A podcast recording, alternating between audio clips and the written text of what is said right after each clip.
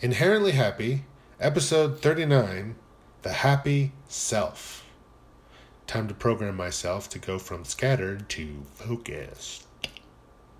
The good feelings and presence of mind that can be termed happy, which, while different from joy, contentment, and eagerness, aren't completely foreign to them either, is a sense of empowered awareness when you lose track, and that's what I've done because I forget, survival gets in the way of growth sometimes. You can come back to these lessons to regain focus. To regain focus. To regain focus. I have to plan ahead and set aside time for those few moments of empowered awareness because I'm mostly operating from depleted obliviousness. And you see, even in jest, that's an energy lowering thought if taken to heart. And neither am I suggesting a blindly positive attitude, that's just more of that obliviousness. I'm saying a happy attitude, empowered and aware. You gotta be both. Unempowered and aware is infuriating, and empowered and unaware is heartbreaking. Empowerment comes down to what are you willing to give up to exercise your freedom of choice. You've been keeping your eyes and thoughts down too long, and so can't see what's on the horizon anymore. Change your way of thinking. Imagine you are happy, in control of your emotions, your mind, and your spirit. Just try it on, see if you like it. Imagine a happy hat, some happy glasses, a happy suit, and happy shoes. Think better of yourself. You're not so bad. There's worse out there. You're pretty good, in fact, even great. The times you falter are just blips, milestones on your road to success. There'll be great stories to tell about how you never gave up and always knew you'd make it. If you take a mental snapshot of yourself right now, as you imagine yourself to be on the edge of triumph, it would match that notion that every successful person who has ever lived or has yet to be born has ever had. Imagine it and then make decisions that aim to realize it. Create the roadmap, and then even if you take the scenic route from time to time, you'll still know how to find your bearings. Rich people can lose all their money and still find a way to get rich again, while poor people might experience a windfall and not know what to do with it, and so lose it all.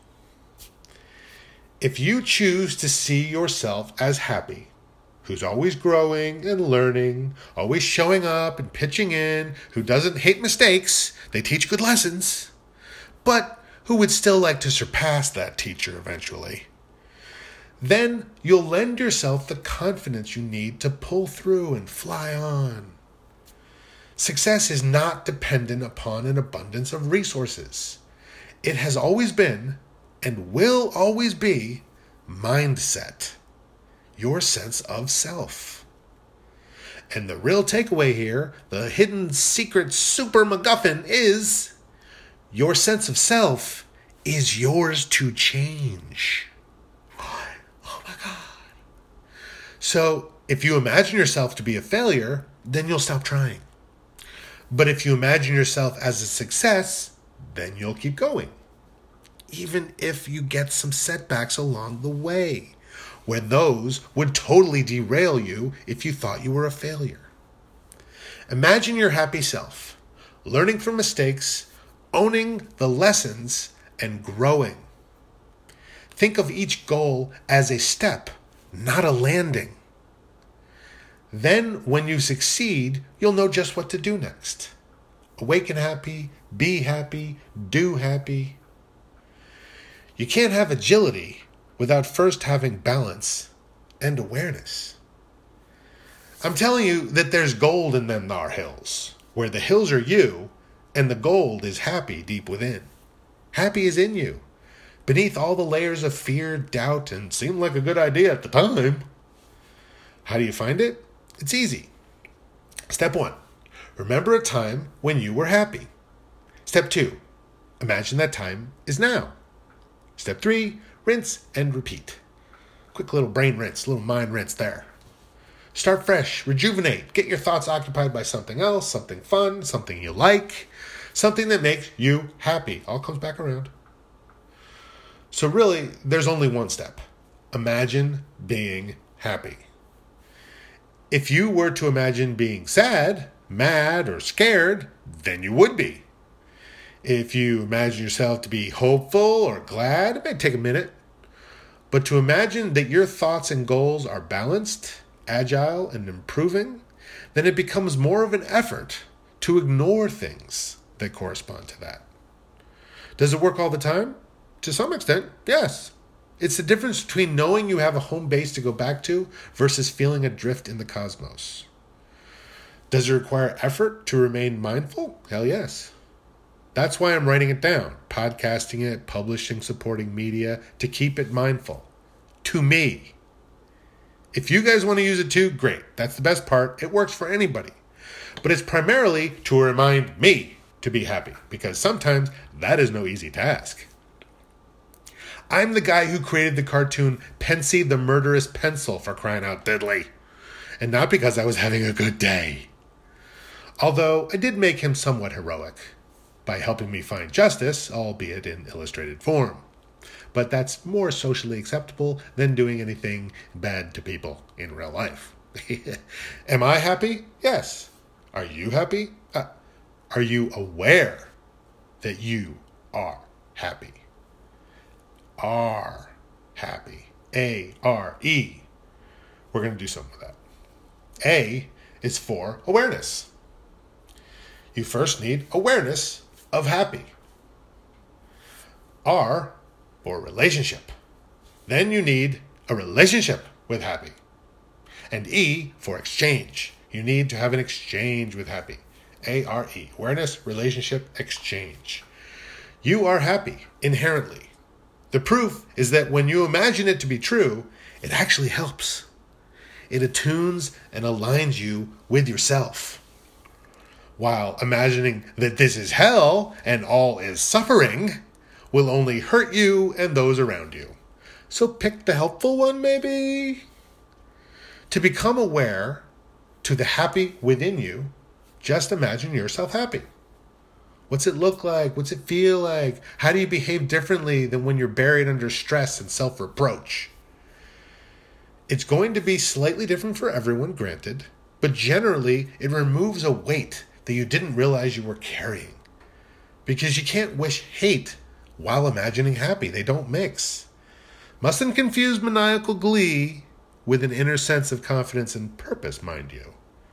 So imagine happy, imagine you are happy, and now turn it off. Don't worry, you can get it back again. That's why I'm doing this. To remember those times I was happy and to try to apply that mindset to whatever is happening at the moment. Quick check in. I am really happy right now. This lesson is going great. I'm totally feeling it and I'm happy doing it. I can already tell I'm going to be listening to this one a lot because sometimes I'm going to forget and I'm going to get mad at people and they're going to be stupid. I'm going to, and I'm going to look, okay, where's episode 39? Episode 39. 39 steps. Ooh, that's funny. Back to our show. So turn it off, take it off, remove the happy sense of self for now, and notice how you feel.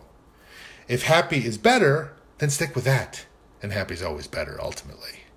Sometimes when a villain gets his or her comeuppance, it's hard not to laugh a little. But for the most part, the happy self is an improvement. I put it on when I really need it, like glasses or a hat. When you have a pitch to make and need to get your head right. When you're hoping for the creativity to solve a problem. When you need a bit of perspective and confidence. Put that happy hat back on. Look at the world through those happy glasses See yourself in the mirror as ambitious and resourceful. Stand taller, see farther, breathe deeper, think clearer. If, when you take it off again, you get a flood of bitterness and self loathing as you return to your old self, then maybe keep the happy hat on a while longer. The happy glasses, the happy suit, the happy shoes when you're ready, maybe a happy watch, happy rings, a happy house. They can be metaphorical, or you can suggest merchandise, and if enough people want it, we'll find a happy vendor to help us out. Then the world will be happy. And a happy world is a better world. But it all starts with the happy self. Your happy self. Do this, Jeffrey. Happy Lord Jeffrey. Make this a happy world. Ha, ha. 嘘。